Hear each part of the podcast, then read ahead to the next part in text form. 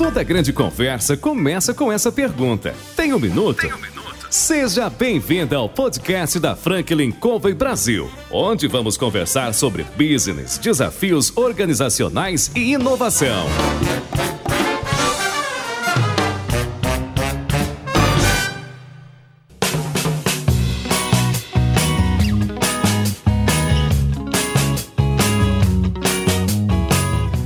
Pessoal, aqui é João Palmeira, eu sou consultor sênior da Franklin Covey e nós estamos aqui para entrevistar, para bater um papo com presidentes, CEOs, diretores, gestores e empreendedores nas mais diversas áreas. Nosso programa se chama Tem um Minuto e hoje a gente ligou para o Delair Boles e perguntou a ele: E aí, Boles, você tem um minuto? Olá, João. Claro, mais do que um minuto. Prazer enorme estar aqui conversando com vocês parabéns e muito obrigado por multiplicar informação e conhecimento para esse país através do podcast. Prazer estar aqui. Nós aqui agradecemos. Delair Boles é o presidente da MSD Saúde Animal, que é uma empresa é, que tem crescido não é, muito e está aqui na América Latina. Em que países a empresa está, Boles? João, a MSD Saúde Animal é uma empresa que pertence ao grupo Merck Sharp Dawn, é uma uhum. corporação que tem mais de 130 anos já no mercado farmacêutico e nós estamos na área de saúde animal em mais de 150 países. O Brasil é a segunda maior subsidiária desses 150 países que nós estamos presentes. E na América Latina, nós temos escritórios no México, uh, no Panamá, que atende Panamá, Centro-América e Caribe, e Equador. Temos um escritório na Colômbia, temos um escritório na Argentina, que da Argentina cobre Argentina e Chile, temos um escritório no Peru e também temos um aqui no Brasil, que diretamente do Brasil a gente coordena as atividades uh, no Brasil, Paraguai, Uruguai e Bolívia e possuímos quatro fábricas na América Latina, uma no Uruguai e três no Brasil. Que bacana. Antes da gente é, ouvir um pouco mais sobre a empresa, Boris, geralmente as pessoas querem saber um pouco da história. E eu gostaria de ouvir um pouco da sua história de vida. Compartilhe aí conosco. O João, eu falo sempre o seguinte, né, que é muito fácil você contar a história, é difícil você vivê-la, né? Mas eu, com muito orgulho, eu sou filho de agricultores, de, de pequenos agricultores, uh, de uma cidade no interior de Santa Catarina chamada Modelo, uma cidade com menos de 5 mil habitantes, e eu cresci toda a minha infância ela foi relacionada com o agronegócio. Eu cresci vendo a, a minha mãe acordar super cedo e, e, e, tirar leite, né?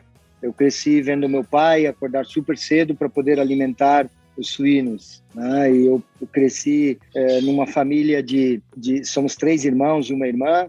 Todos nós tínhamos uma atividade na propriedade, é uma pequena propriedade que existe até hoje, né? É, chama-se Sítio Boles, é uma propriedade de 46 hectares. E nessa propriedade de 46 hectares, o meu pai chama-se Pedrinho Boles, tem 82 anos de idade, minha mãe chama-se Ana Boles, tem 81, e os dois, eh, nessa pequena propriedade de 46 hectares, eles conseguiram dar né, um nível superior para os quatro filhos, os quatro estudando em escola pública, mas deram um caráter, né, que eu acho que o que mais que a gente leva de casa. Então, eu saí de casa com 15 anos, fui por essa paixão com a agricultura, por essa paixão pelo agronegócio, né, eu via a figura do veterinário que visitava constantemente a minha família, eu via a figura do engenheiro agrônomo e do zootecnista que visitavam constantemente a minha família. O meu pai é o associado, um dos primeiros fundadores de uma cooperativa chamada Cooperativa Itaipu, lá de Pinhalzinho, Santa Catarina, e, e, ele até hoje é associado da cooperativa. Né? Meu pai sempre comercializou os produtos, sejam eles grãos ou, ou proteína animal com a cooperativa. Então, a presença do veterinário ela era constante na minha família e ele era o, ele não era somente o consultor técnico, ele era o psicólogo da família, ele era o orientador financeiro da família. Então, impulsionado, né, ou motivado por essa figura do médico veterinário, eu saí de casa com 15 anos, fui estudar a escola agrícola, depois fazer faculdade, eh, fiz faculdade na Universidade Federal de Santa Maria, eh, saí de lá, fui trabalhar na então na época Sadia, né, ah, uma das grandes escolas aí da produção de proteína de, de frangos e suínos e perus. Trabalhei período na Sadia, fui para uma empresa multinacional, mudei para Campinas, São Paulo. Depois de três anos, eu mudei para Portugal. Fiquei três anos vivendo em Portugal, fazendo a parte técnica para Oriente Médio e Leste Europeu. Aí veio vindo fusões, aquisições, mudanças de, de empresas, né? Em 2006, eu mudei para os Estados Unidos, para o estado da, da Georgia, aonde eu tive a oportunidade de ser gerente de marketing para então Sharing Plow para América Latina de aves e suínos. Fiquei até o ano 2009. No ano 2009 eu mudei para Colômbia como gerente geral para Colômbia e Equador. Aí, em 2012, eu volto para os Estados Unidos pela MSD, já Merck Sharpdon, como head mundial, né, como diretor mundial de marketing e, e líder da espécie avicultura para o mundo todo. Fiquei em New Jersey de 2017, desculpa, de 2012 até o ano 2017. 2017 a MSD adquiriu no Brasil a empresa Valer. Eu vim para o Brasil, liderei juntamente com o Edival Santos, que era o então presidente da MSD, a integração MSD e Valer. Eu fui presidente da Valer no ano 2017 2018 e no dia 16 de janeiro de 2019, desde lá eu estou, né, como presidente da MSD Saúde Animal uh, Brasil, Paraguai, Uruguai, Bolívia. Então, basicamente essa é minha jornada multicultural, multipaís. Nessa jornada toda aí, João, nasceram duas filhas, uma em Portugal, uma nos Estados Unidos e uma e uma outra filha também que se chama Puca, que é nossa filhinha de de quatro patas que nasceu quando nós estávamos em, em na Colômbia. Que bacana, rapaz. Desculpa se foi extenso aí, mas tentei resumir um pouco. Não, foi ótimo. É, é uma história de vida, né? Bem interessante, não é? Porque ela está recheada de muitas experiências que eu tenho certeza que contribuíram para te trazer até aqui, né? Você está desde 2019 na presidência aqui.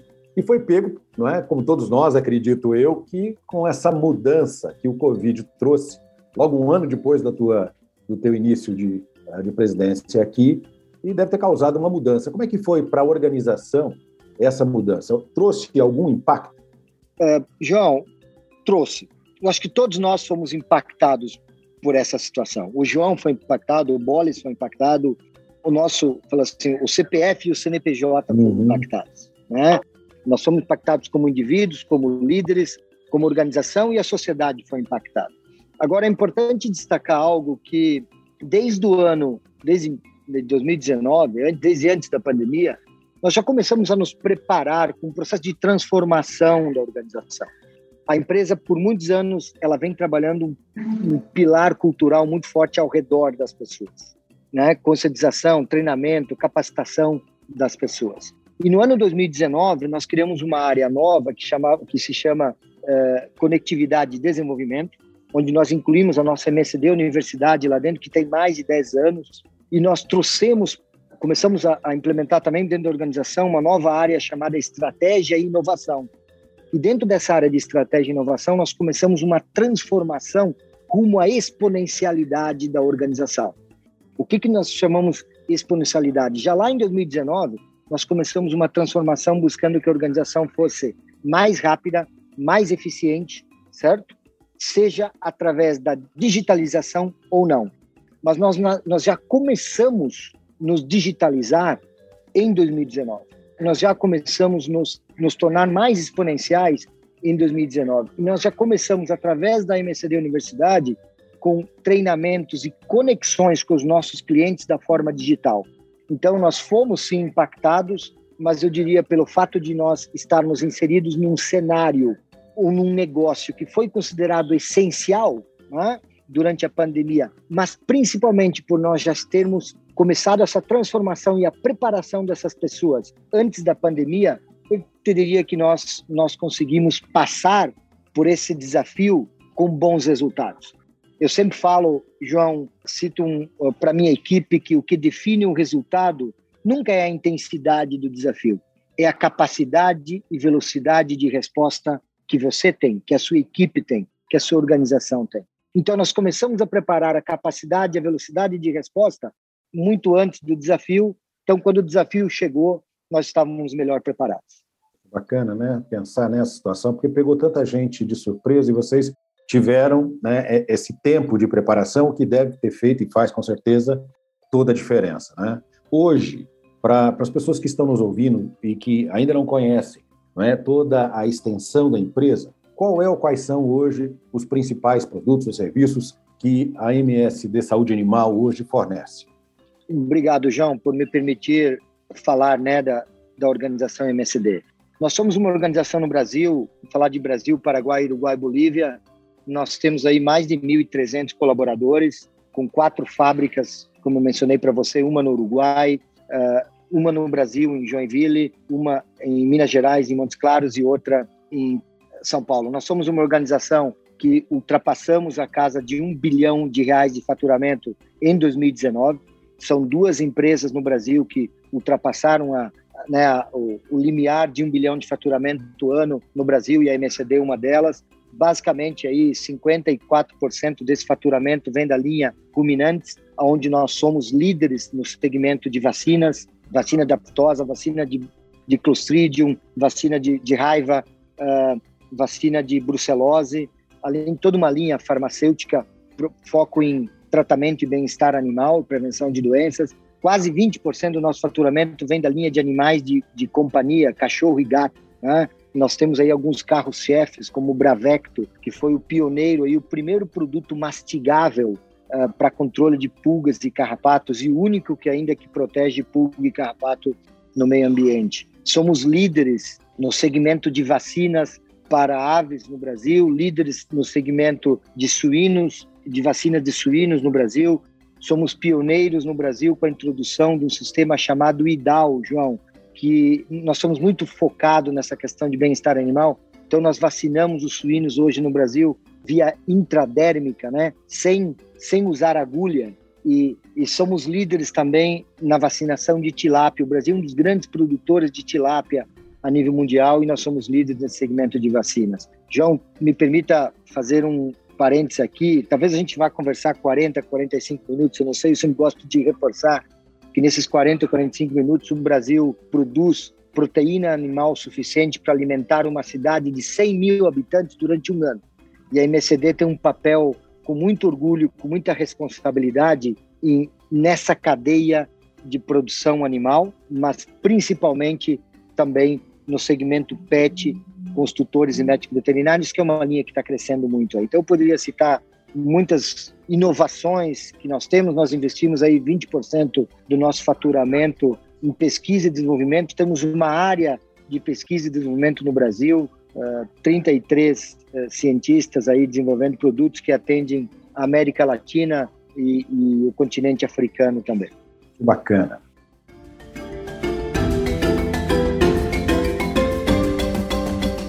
Diante disso, do tamanho né, da empresa, da responsabilidade, da contribuição que ela faz, como é que você avalia é, hoje o futuro da saúde animal? É, nós aqui que temos, eu tive por muitos anos cachorro, Hoje moro num apartamento, moro sozinho, então eu não tenho como ter animal, porque até antes da, do Covid eu viajava muito, né? Então eu tenho peixe. Eu tenho peixe ali, tenho peixe aqui. O pessoal que está nos ouvindo não dá para ver, né? Mas eu tenho dois pequenos aquários aqui. Um é, é uma, uma maternidade. Mas pensando eh, de forma mais abrangente, não é? Como é que você vê a saúde, a, a saúde animal no Brasil nos próximos anos? Durante muito tempo e ainda atualmente, João, o grande papel da saúde animal é controlar a doença. São quatro, quatro grandes papéis atuais, atualmente. Controlar a doença, certo? Uh, prevenir as enfermidades. Quando eu falo controlar a doença, é tratar os animais, né? Eu acho uhum. que todo animal ele tem o direito a não ficar doente. É um direito dele não ficar doente. Então a, a saúde animal tem um papel fundamental nisso, de controlar essa enfermidade usando de uma maneira responsável os antimicrobianos e os, anti, os antibióticos para tratamento desses animais. Tem uma segunda grande responsabilidade e função que é prevenir as enfermidades. Tem um uhum. outro grande pilar aqui que é melhorar a produtividade animal e o bem-estar animal. E por último, permitir com que tudo isso esteja interligado dentro de uma cadeia conectada, inclusive, com, com a medicina humana e com o meio ambiente, num pilar que nós chamamos One Health, né? conectando uma, uma única saúde, né? saúde do animal, saúde humana e saúde do meio ambiente. Nós temos uma oportunidade única de, de contribuir com os nossos produtores de proteína animal, que eles tenham acesso a mercados diferenciados, que eles consigam uhum. colocar os produtos deles a mercados diferenciados. Eu acho que isso tudo, tudo é um momento, isso tudo que eu te falei é o momento da importância da saúde animal. Se você me perguntar para onde eu acho que vai o mercado de saúde animal, isso tudo fez com que o mercado de saúde animal, por exemplo, num país como o Brasil, a gente cresceu 15% ano passado, o mercado de saúde animal no Brasil, né? O mercado como um todo. Te dou esse dado porque eu também sou presidente do Sindan, então eu te dou um dado oficial do Sindan, a gente cresce, o, o mercado de animal cresce em torno de 15% no Brasil. Agora, se você me perguntar para onde vai esse mercado de saúde animal, eu acho que existe uma oportunidade latente e única de nós começarmos a conectar toda essa inteligência de dados, toda essa inteligência de informação que existe e que é gerada pelo animal, né, por esse indivíduo único animal, que nós possamos conectar tudo isso com a saúde animal para continuarmos ainda mais maximizando no bem-estar e na saúde animal. Eu acho que é para aí que vai a saúde animal, para aí que vai o futuro da saúde animal. E se me permite fazer um comentário aqui, você veja que os grandes investimentos da MSD Saúde Animal, e aí estou falando, vamos falar da aquisição da, da Valer, nós investimos aí mais de um bilhão de reais na compra da Valer, esses dados são públicos, né? Uma empresa de vacinas, uma empresa de, de prevenção, né? Isso foi em 2017. Agora, em 2020, a gente faz um investimento de mais de 4 bilhões de dólares na aquisição de empresas de inteligência de dados.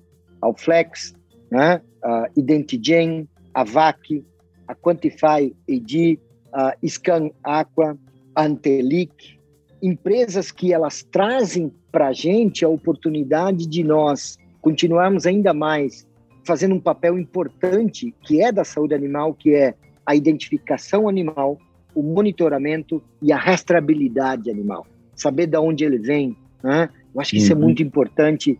Então, acho que para aí que vai o futuro da saúde animal. É interessante, né? Porque se para aqueles que estão nos ouvindo aqui, que talvez não tenham uma visão tão ampla, não é, de toda essa cadeia e da responsabilidade do ganho, que o cuidado que vocês trazem é, nos afeta diretamente, não é? Além dos mercados que imagino, não é? o Brasil é um celeiro, é um celeiro para o mundo, não é? Para uma série de mercados e que de certa forma se tornam cada vez mais exigentes em relação aos cuidados sanitários, à saúde do animal, para que a gente possa continuar crescendo não só internamente, como em todos os mercados aí fora, não é? Exatamente. O, o, João, deixa eu citar, deixa eu aproveitar essa oportunidade. Você falou um negócio muito bacana, né? Uhum. É, você falou que o Brasil é um grande celeiro do mundo. Eu não posso deixar de. Não estou discordando de você, você está certo, uhum. mas eu li hoje um artigo muito interessante do, do João Dornelles, e ele fala o seguinte: o Brasil não deve mais ser somente o celeiro do mundo, ele precisa ser o supermercado do mundo. E ele traz a importância da industrialização do que o Brasil produz, seja soja, milho e carne, e do valor agregado no nosso processo de exportações. Desculpa, achei importante trazer essa referência aí nesse momento que você trouxe.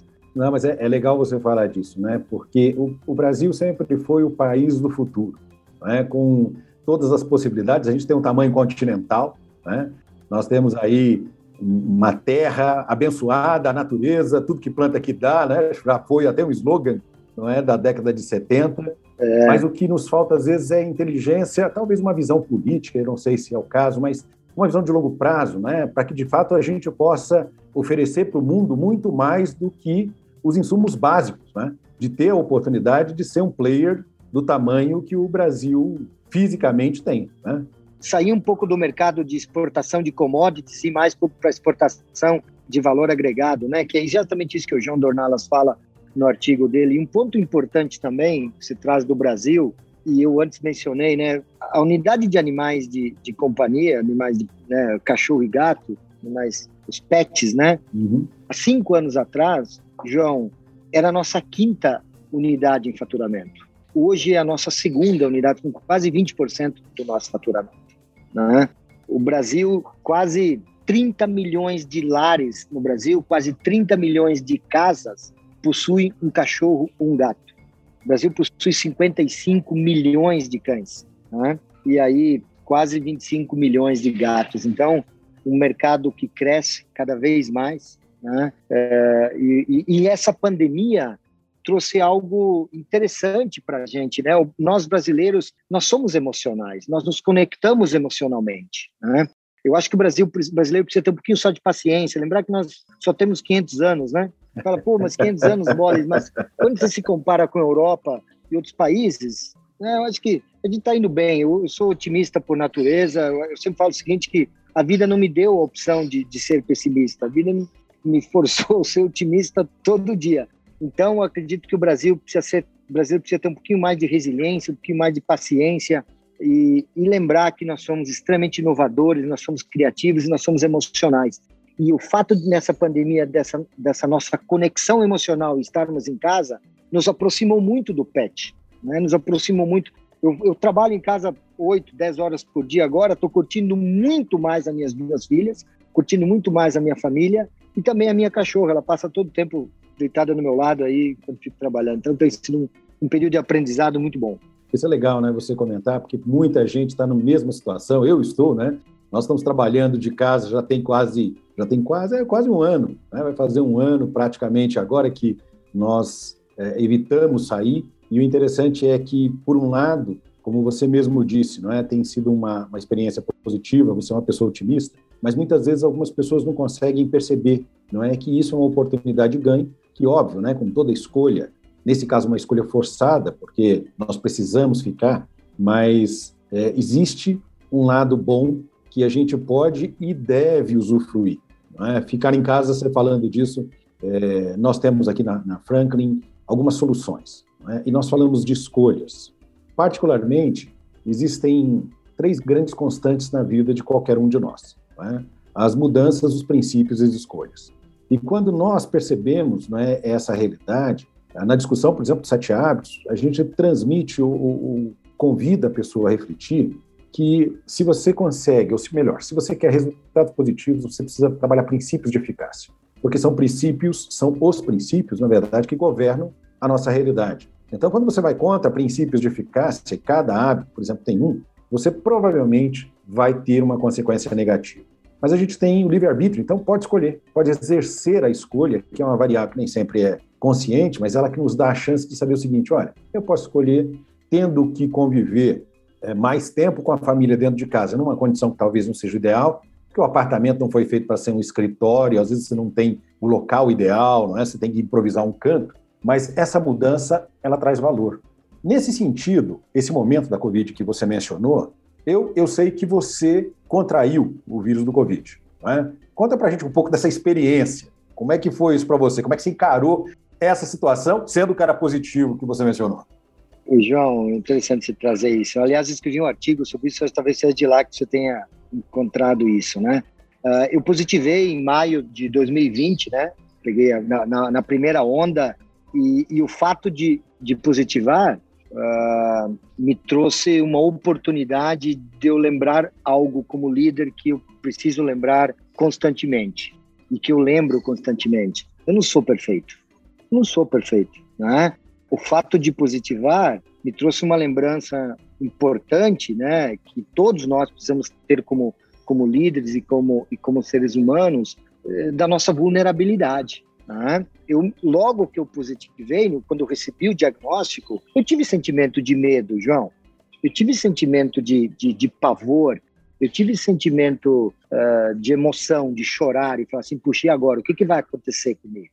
Né? Mas eu tive, mas eu também comecei a refletir o seguinte, puxa, o presidente da empresa, ele, ele é vulnerável, como qualquer outra pessoa. E eu me cuidei, como todo mundo se cuidou, como todo mundo se cuida. Então, esse período de positivar para o Covid me trouxe muito forte a importância que eu levo na minha vida, né?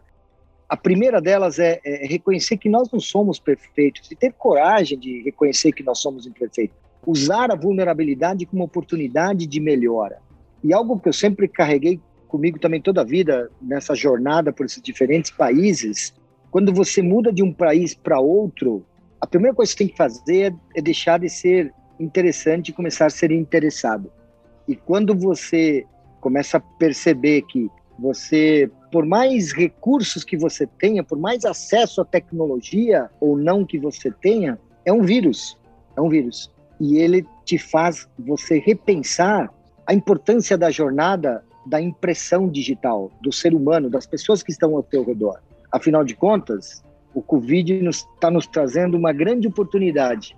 90% de nós estamos passando a quarentena com quem nós deveríamos passar a maioria da nossa vida, que é com a nossa família, certo? Então, eu acho que isso, isso que é o grande aprendizado que o Covid deixou para mim. Isso é bacana, né, você dizer, porque às vezes a gente só percebe algumas coisas acontecerem quando a gente é forçado, quando a gente perde, quando dá um duro danado para conseguir, né? E o, e o Covid, eu acho que essa sua visão é uma visão muito rica, porque para quem está ouvindo a gente aqui, que óbvio, né, trouxe uma série de desafios. Mas por outro lado, é, o que é de mais importante para a vida do ser humano do que as pessoas que ele ama? É? Exatamente. E dá, dá a oportunidade de, de estar tá nesse convívio mais tempo, como você disse, né, curtindo né, as filhas, né, algo que muitas vezes a dinâmica do trabalho né, tira a gente para viagem, tira a gente para as reuniões, tira a gente para o tempo. Às vezes, talvez, os colegas que estão nos ouvindo aí, chega, sai de manhã, os estão dormindo. Né? Chega, eles estão dormindo. Né? Esse convívio se restringe a um final de semana, quando muito, quando você está uh, em São Paulo, você está no seu estado, enfim. Mas a gente não se deu conta. E o Covid, eu acho que ele veio para chamar a atenção um pouco. É, a minha, minha filha de sete anos, é, a menor, ela fez aniversário durante o, o Covid. Uhum. Olha que coisa interessante isso. Dos sete aniversários dela, cinco eu estava viajando. Só dois eu não estava viajando. E um deles foi esse do Covid. E como eu estava em quarentena, para poder abraçar ela durante o meu período de quarentena, eu abracei ela com uma, todo cuidado, com um lençol, com uma capa, né? Todo um uhum. processo de, de desinfecção, de cuidado, né? É, para poder abraçar ela. Mas foi o abraço mais gostoso da minha vida, porque eu estava com ela, né? Então, não estava viajando, então acho que foi justamente isso. Foi, foi, foi bom de, de viver o período. Você sabe, Wallace, que você falando isso, eu lembro de um amigo que também era um alto executivo, e, e, eu acho que até comentei num dos bate-papos que a gente teve, né, que quando ele estava a caminho do altar, levando ela no carro, né, ele perguntou para ela: Minha filha, agora você vai constituir a sua própria família. Né? E ao longo desses anos todos, o que é que você leva? E ela disse assim: Pai, uma das coisas que me marcou foi uma rosa branca que você me deu. E ele disse assim: João, eu não lembrava dessa rosa nem de momento, não, é? não foi um, uma comemoração. Eu falei: Como assim? quando ela fez intercâmbio, né? ela disse, quando eu cheguei do intercâmbio, você foi me pegar no aeroporto e você trouxe uma rosa branca para mim. E aquilo foi muito forte. Então, eu fico imaginando, né, pensando nessa história dessa menina que, para aquele pai, naquele momento, foi uma coisa normal, né? Alguma coisa do corriqueira. É. E fico pensando para tua filha daqui a alguns anos, quando ela for contar a história da vida dela, como é que esse abraço talvez faça ou terá feito toda a diferença, né? Com certeza, acho que fez. Tenho certeza que fez. Tenho certeza que fez.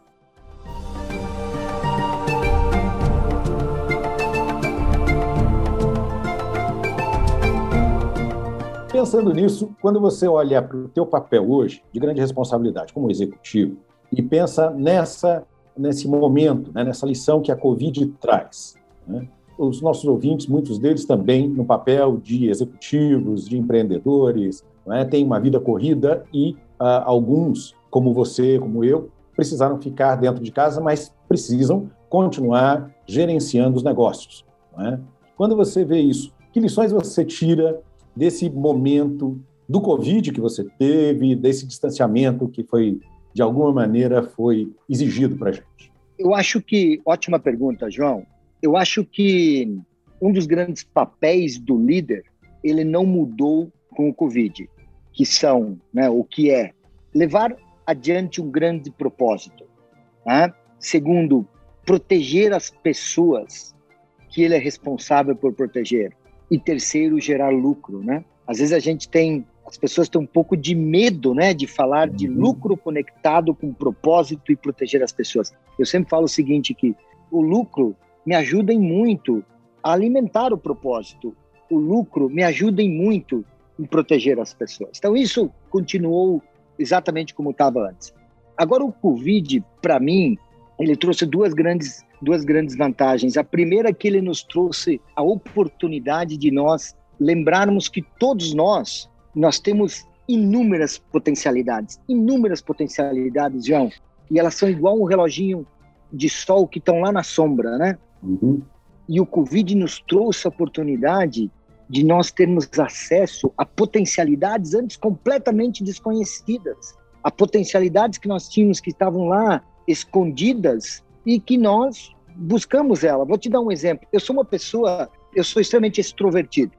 E a minha conexão emocional com as pessoas, ela sempre aconteceu de uma forma física, presencial. Então, como líder, eu tive que me readaptar e aprender a, a me reconectar com as pessoas através do digital. Né? Eu acho que um dos grandes papéis do Covid, vamos para o segundo ponto, ele trouxe uma necessidade de que os líderes acelerassem a transformação. E os líderes transformadores, né, vamos lá para cinco qualidades de um líder transformador. Ele precisa ter uma visão clara. Segundo, ele precisa ter coragem para comunicar essa visão de uma forma clara, objetiva. Então você pode ter uma visão clara, mas agora que você não está conectado com as pessoas, você está usando o dígito, você tem que ter coragem de comunicar essa visão clara através do dígito. Terceiro, terceira qualidade de um líder transformador, você precisa se automotivar.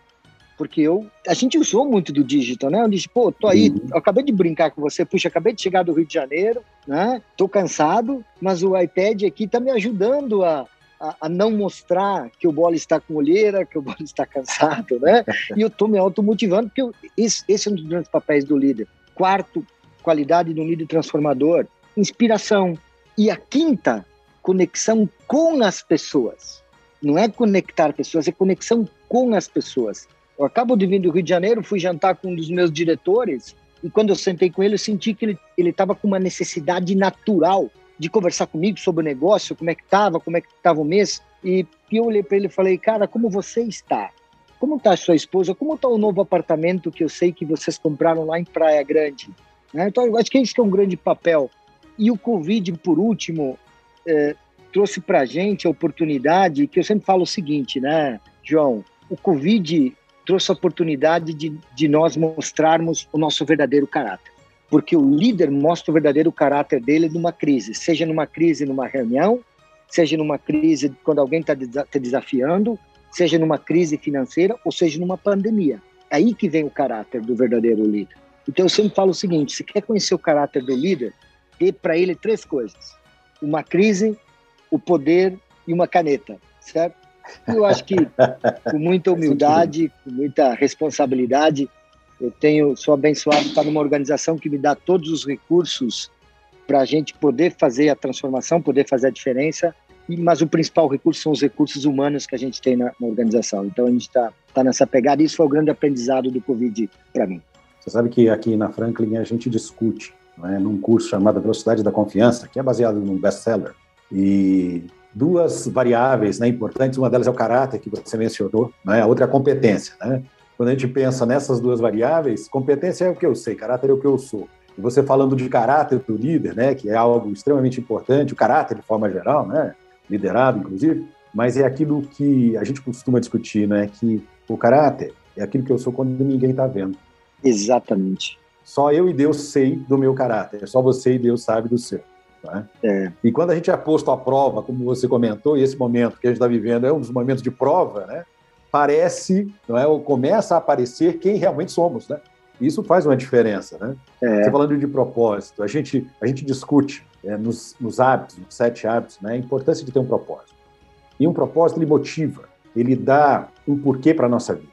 E quando a gente consegue, como líder, dar esse porquê para as pessoas, aí o como não importa pessoas vão fazer o que é preciso, vão passar por esse momento que a gente vai passar daqui a pouco. Né? Esperamos que todas as pessoas no país no mundo estejam vacinadas e que seja mais um momento do desafio, mas um momento de aprendizado, né? um momento bacana para a vida da gente. Então, eu acho que você está coberto de razão. Quem está ouvindo a gente, eu convido a, a refletir, pensando no seu negócio, como o Boris comentou aqui, a importância de deixar muito claro qual é o propósito do nosso negócio, qual é o nosso propósito como indivíduo, né? a importância de proteger pessoas, porque afinal de contas é através delas que a gente consegue fazer as coisas acontecerem. Né? Então elas são de verdade o nosso maior ativo. Né? Isso não pode ser só retórica, não pode ser conversa fiada. Né? Exatamente. E uma coisa que você falou com muita propriedade, eu lembro da primeira faculdade que eu fiz, o professor falando: qualquer organização existe para gerar riqueza. Então, o lucro é algo muito importante. pessoas não podem ter medo de verificar isso, né, Boris? Eu concordo, acho que uh, uh, o lucro é consequência, né? Simon Sinek fala muito isso, né? E tem um livro dele que é chamado uh, Jogos Infinitos, é fantástico, né? Ele fala muito disso. Falei, você mudar de, de, de jogo finito para jogo infinito, você você mudar de vitória para realização, mas você falar com naturalidade que, que um dos grandes objetivos é você gerar lucro, né? Eu acho que sem nunca perder que o grande norte é levar adiante um propósito, que o grande norte, o grande objetivo é proteger as pessoas, né? Uh, dentro da MSD, o nosso verdadeiro propósito, uh, eu sempre falo assim, é o que eu acredito, né? Uhum. É, é, pelo menos a razão pela qual eu acordo todos os dias, né? É, me levanto da cama, a gente trabalha para melhorar a vida das pessoas, né? melhorar a vida, a saúde e o bem-estar dos alunos. Eu acho que essa é a nossa grande responsabilidade. Mas a gente também, como líder, eu tenho um grande sonho, né? Uhum. De poder começar a conectar o propósito do indivíduo com o propósito da organização. Né? Então a gente tem uma conversa para o que a gente fala que é o nível de, de entropia da organização. Né? Então, ou seja, quanto, o quanto o meu valor como indivíduo está conectado com, com o propósito da empresa. Nós começamos a trabalhar muito forte também um conceito que eu gosto muito de falar sempre, que é um conceito chamado integralidade. Não é meu, vem um livro chamado Reinventando Organizações, onde você precisa motivar as pessoas para que elas sejam elas mesmas no local de trabalho. Acho que isso é o verdadeiro conceito da diversidade e inclusão. Nós temos diversidade e inclusão dentro do nosso pilar cultural. Mas antes de falar de diversidade e inclusão, nós começamos a falar de dois princípios que para mim são fundamentais. O primeiro é o seguinte, João, integralidade. O João e o Bolis, eles devem, eles precisam ser no local de trabalho quem eles são, quem eles são exatamente a mesma pessoa em casa. Isso, você tem que estar com a sua organização no nível de maturidade para aceitar o que vai vir de lá. Mas a integralidade melhora produtividade. E quando você melhora a produtividade, você melhora a rentabilidade. A primeira vez que eu fui conversar sobre integralidade com o meu CFO, ele me olhou com um pouco de, de desconfiança, mas ele foi uma das primeiras pessoas, após entender, a apoiar a jornada. E o segundo ponto, grande, antes de, de diversidade e inclusão, que eu citei de integralidade, o primeiro, o segundo é rótulos, né? Não olhe as pessoas com rótulos. Eu venho de uma região do oeste de Santa Catarina, onde a pronunciação do R ela é bastante carregada, porque é uma colonização alemã e italiana. Muitas pessoas olharam para minha vida me rotulando por causa disso. Né? Naturalmente, hoje eu corrigi um hábito, era um hábito improdutivo. Mas não é errado para as pessoas que vivem lá, que estão lá, falar dessa maneira. É simplesmente não coloque um rótulo nele ou nela, independente do gênero, cor, nacionalidade, é, eu acho que essa é verdadeira diversidade e inclusão, acho que aí melhora tudo, né?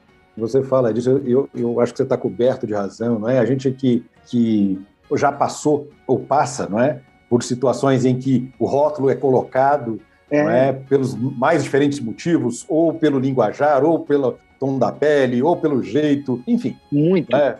Por todas as situações, é, é uma situação para pensar, porque como líderes, cada vez mais nós teremos, não é?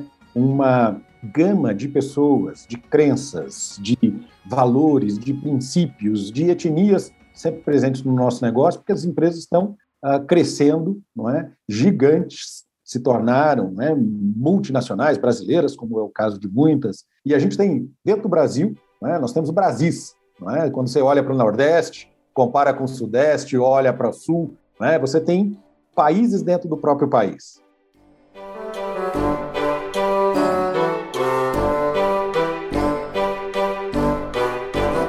Você falou alguma coisa né, sobre o líder transformador, você falou de conexão. Esse é um outro ponto que a gente muitas vezes discute aqui, porque quem está nos ouvindo, o primeiro pensamento que vem de conexão é online, né? É. Agora, o que a gente está falando é algo diferente. Conexão humana precisa de duas coisas: atenção e presença física. Você precisa estar atento ali 100% com aquela pessoa, não é?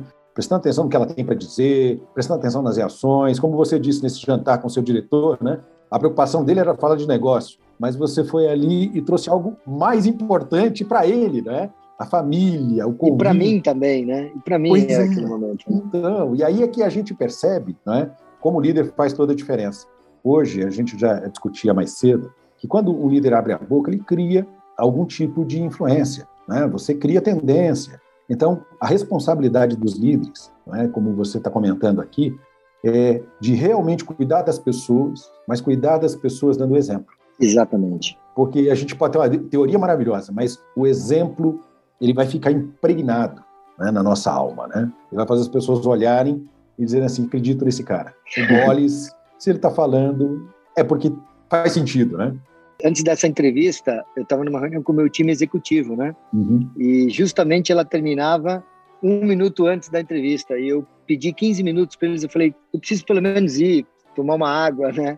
Refrescar um pouquinho. E, e eu sempre falo o seguinte, né? Você quer conhecer a liderança, quer conhecer a sua verdadeira liderança, saia da sala. Né? É quando você saiu da sala que está a sua verdadeira liderança. Né? Uh, o, o, famoso, os gringos falam muito isso, os americanos, o walk the talk. Né? Eu acho que né, o que você. Não é só o falar, é como as pessoas te veem a, a execução disso. Né? E gente tem uma grande responsabilidade como organização. A nossa grande responsabilidade da MSD Saúde Animal no Brasil não é somente com os 1.300 colaboradores ou mais que a gente tem. Né? Uhum. Não é somente com só o ano passado nós contratamos aí 205, mais de 250 colaboradores entre menor aprendiz, estagiário, né, colaborador. Nossa grande preocupação, nossa grande responsabilidade é com as pessoas que a gente impacta. Se cada um dos nossos colaboradores impactarem positivamente a vida de 10 pessoas, nós impactamos aí 15 mil pessoas, né? Então, acho que esse, esse é o meu grande pedido eu sempre falo para minha equipe, para as pessoas que eu converso, faz sentido o que eu estou falando? Né? Uhum. Faz sentido porque porque faz sentido, faz sentido porque o Bolis, o presidente, está falando. Legal, faz sentido o que eu estou falando? Cara, multiplique isso. Multiplique para 5, 10, 15 pessoas, né? Eu acho que a gente tem uma grande responsabilidade de impactar positivamente a sociedade que nós estamos, retribuir para a sociedade o que a sociedade nos dá.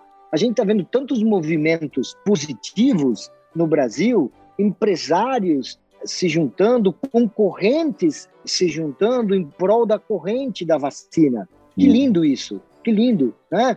Eu acabo de, de descer no aeroporto de Congonhas, né? E, e o Covid trouxe esse aprendizado para a gente que tomara que permaneça, né?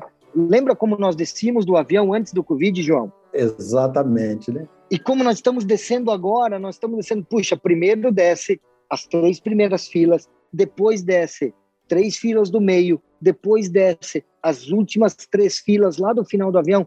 Isso trouxe um aprendizado de comportamento, um aprendizado de individualização, porque, puxa, não é o fato de você, ah, embarcou primeiro, eu vou descer primeiro, não, meu. Entendeu? Então, acho que tá, direitos iguais para todo mundo, traz caráter, traz respeito, traz economia para a companhia aérea, certo? E uhum. traz segurança porque quando descia todos da frente, ficava o peso lá atrás do avião e o avião poderia ter um problema da conexão com o portão. Então, um aprendizado, né? E ninguém reclama, João, ninguém reclama, todo mundo fica lindamente sentado e respeita a comissária, né? Uhum. Tomara que a gente continue com esse comportamento, né? Citando um exemplo prático que eu vivenciei hoje, né? É, é legal você ter, você ter falado disso, porque eu uma vez eu comentava com ah, um colega sentado, a gente fez uma viagem e a gente estava comentando sobre segurança, né? A gente tomou um susto, na verdade, o, o, avião pegou uma turbulência muito grande, né? E a gente teve a impressão que o avião ele voou de lado. É. Foi essa a impressão que a gente teve naquele chacoalhão. Bom, quando a gente estava descendo, obviamente todo mundo se levantou, não era o tempo da Covid, então era aquela boiada, sabe? Um em cima do outro, tentando abrir ali o maleiro, né, para pegar o seu e tal. E eu bati uma foto. E eu bati uma foto né, daquela confusão em pé, e, e eu mostrei para ele, falei, cara, dá uma olhada nessa foto. Me diz aqui, cara, se fosse uma situação de emergência, uma bagunça dessa daqui, muita gente ia morrer pisoteado, não ia conseguir sair do avião, não é? Aí. É. Porque nesse momento é, parece que as pessoas perdem um pouco a razão. E hoje, como você fala isso, eu fico pensando, cara, nós estamos aprendendo a exercitarmos a civilidade, aprendendo a respeitar as regras que estão colocadas lá e que vão, na verdade, ajudar todo mundo. Então, eu concordo com você. Se as pessoas aprenderem com isso, vai fazer diferença. Estamos tendo a oportunidade de praticar o ser mais interessado e menos interessante.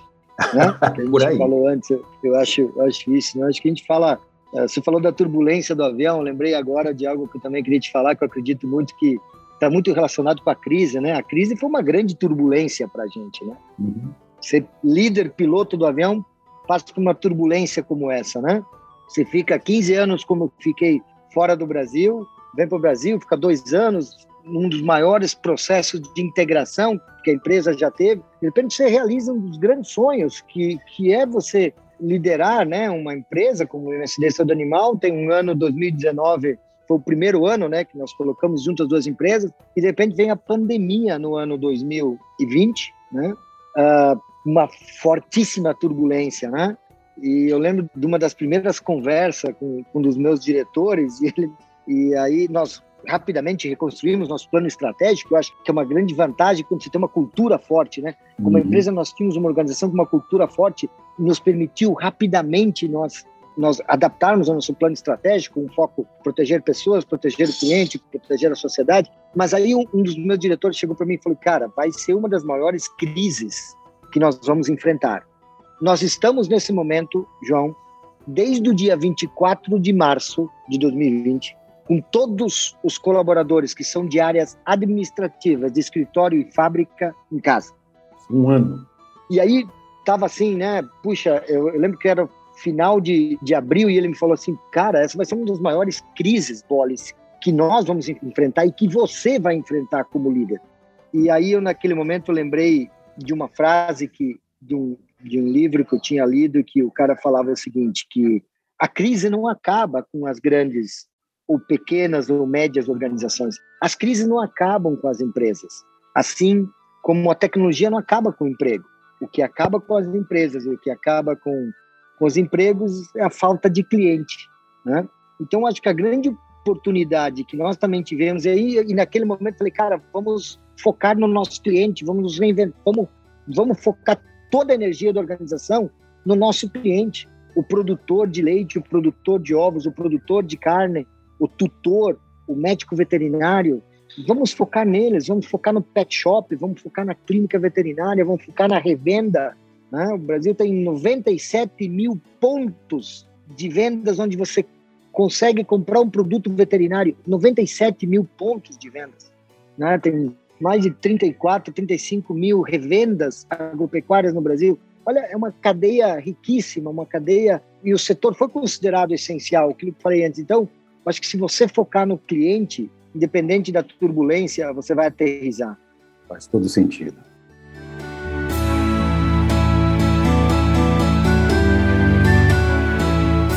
Pessoal, nós estamos aqui com Delair Bolles, que é o presidente da MSD Saúde Animal, nesse bate-papo aqui extremamente simpático, agradável, e que está fazendo a gente pensar, né? Pelo menos eu estou refletindo sobre uma série de coisas aqui, né? das experiências que Bolles está compartilhando. Bolles, estamos chegando aqui no final desse nosso bate-papo e tenho certeza que o pessoal está aproveitando. Eu gostaria que você pudesse, nesses últimos minutos aqui, nesses minutos finais, compartilhar o que, que você se você tivesse né, à sua frente aí é, qualquer um dos nossos ouvintes e que eles estivessem te perguntando aí, Boris, qual é a sua, qual é o seu conselho para a gente, qual é a tua visão para esse 2021, né? Você como gestor dessa empresa aí, diante desses desafios que você tem gerenciado é, tão bem, o que, que você acha que a gente pode ou poderia fazer para passar esse momento, passá-lo bem, né? O João, vamos focar de novo bastante no meu otimismo. Eu acho que não tenha dúvida que 2021 vai ser melhor que 2020. E eu falo isso por, por três razões. A primeira delas é nós aprendemos no ano 2020. Então nós temos que usar todo esse aprendizado de 2020 e multiplicá-lo no ano 2021. Certo? Nós aprendemos, nós aprendemos. Eu acho que 2021 nós, nós vamos ter uma oportunidade única de usar o aprendizado do digital com a impressão digital. Acho que vai ser o, no ano 2020 nós namoramos, né? O digital e a impressão digital nós ficamos nos conhecendo melhor. Mas 2021 vai ser o grande ano, né, da maximização, esse casamento perfeito entre o digital e a impressão digital. Agora, é importante que você não seja complacente com você mesmo. E quando falo não ser complacente com você mesmo, é você reconhecer, ser humilde, que você como líder, como indivíduo, como organização, você precisa corrigir algumas áreas para enfrentar o desafio que nós não saímos dele ainda. Esse é o ponto importante. E aí, o, o terceiro, para finalizar, eu acredito muito, tenho trabalhado muito esse conceito da segurança psicológica. O ano 2021, o grande diferencial vai ser nós encontrarmos a nossa segurança psicológica. E eu aprendi isso com o meu, meu psicólogo, né? Uhum. Meu mentor, ele fala muito isso, o professor Roberto. Ele fala: Boles, vamos, vamos focar na segurança psicológica. E como chegar na segurança psicológica? Três dicas. A primeira delas, trabalhe ou fale dos seus medos e dos seus erros de uma forma rápida. Eu acho que 2020 acelerou a nossa coragem como indivíduo, como líder, como, como ser humano, de falar dos nossos medos e dos nossos erros de uma forma rápida. Nós precisamos falar mais rapidamente ainda, um com o outro, com seu líder, com seu liderado, com seu esposo, com a sua esposa. Qual o seu grande medo de 2021? Qual o grande erro que você cometeu em 2020 que você não quer voltar a cometê-lo em 2021 novamente? Segundo, qual o seu grande hábito improdutivo que você tem, João? Qual que é o grande hábito improdutivo que o Bolis tem? Porque nós nós temos uma tendência natural às vezes de alimentar os hábitos improdutivos. E quando você alimenta o hábito improdutivo, ele alimenta a sua insegurança psicológica. Eu tenho um grande hábito improdutivo, vou confessar aqui. E a minha equipe, quando, quando escutar isso, eles vão, vão delirar, porque eles sabem que é verdade. E às vezes eu peço a mesma coisa para duas pessoas. Olha que hábito completamente improdutivo. Eu sou extremamente acelerado, né? Uhum. E às vezes, não sei se eu esqueço, e não, não se trata de não confiar na primeira pessoa que eu pedi, mas isso pode fazer com que ele ou ela o primeiro que eu perguntei, ao saber que eu perguntei para uma segunda pessoa, foi: puxa, será que o Bola está perguntando isso para outra pessoa porque ele não confia em mim? Tem um hábito extremamente improdutivo que eu tenho. Estou corrigindo, estou trabalhando nisso. A partir do momento que você trabalha os seus hábitos improdutivos, a partir do momento que você começa a falar dos seus erros, dos seus medos de uma forma rápida, você começa a ser inovador, você começa a arriscar mais, experimentar mais, trazer novas ideias. Então, acho que 2021 é o ano de nós realmente falarmos rápido dos nossos medos, né, dos nossos erros de 2020, trabalhar nos nossos hábitos improdutivos e continuar conectando o digital com a impressão digital. O mercado de saúde animal cresceu 15% no ano passado. Todo esse investimento, a MSD, só a MSD, João, e não estou dizendo nenhum dado que não é oficial, nós vamos investir quase 200 milhões de reais no país em 2021, somente na melhoria e ampliação das nossas três fábricas que temos no Brasil. Criamos uma nova área de unidade de negócio chamada uh, eh, MSD Saúde Animal Intelligence, né?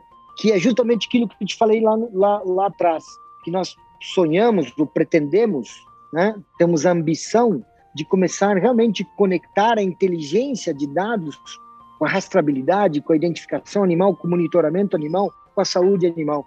Temos 33 profissionais nessa unidade de negócio e ela nasce como a nossa sexta unidade em faturamento, né? A última unidade em faturamento, tem seis unidades de negócio, então é a última em faturamento, mas a quarta em investimento. É o futuro, né? Então, eu acho que 2020 já está sendo bom, vai continuar, né? Meu grande sonho, minha grande realização de 2021 vai ser ver rapidamente o seu Pedrinho e a dona Ana, com 82 e 81 anos de idade, sendo vacinados, né? Depois nós, mais tarde, vai, vai vir. Eu acho que vai, vai tudo se resolver, João. Eu acredito muito nisso.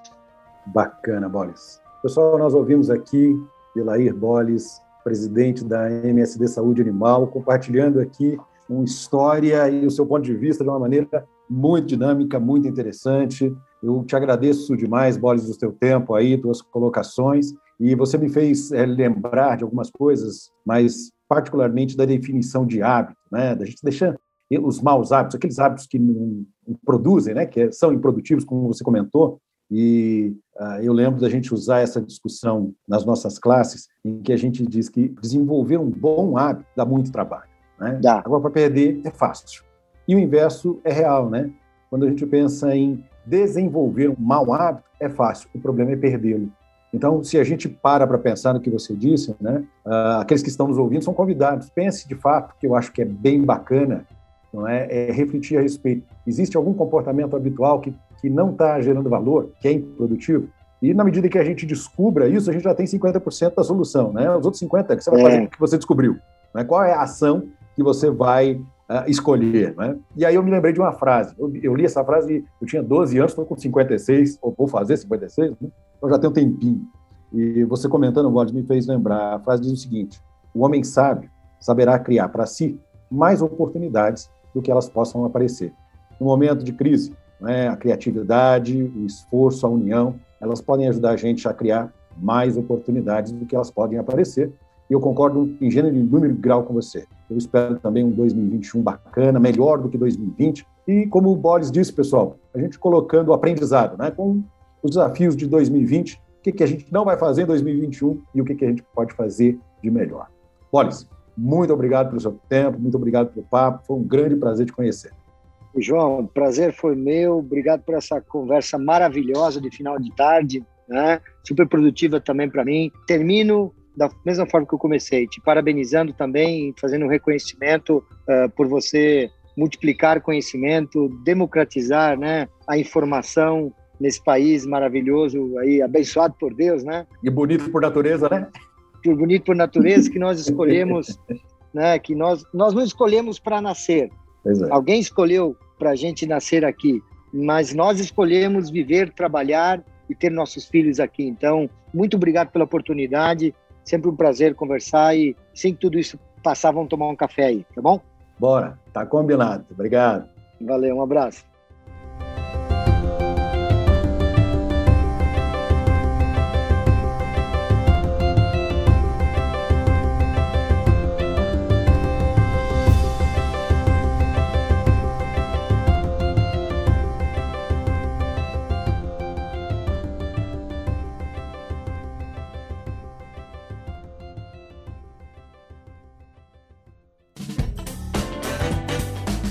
Você acabou de ouvir mais um episódio do Tem um Minuto. Oferecido pela Franklin Covey Brasil, uma empresa global que ajuda outras empresas a alcançarem resultados que requerem grandes mudanças no comportamento humano. Venha conhecer nossas soluções customizadas para os seus desafios organizacionais.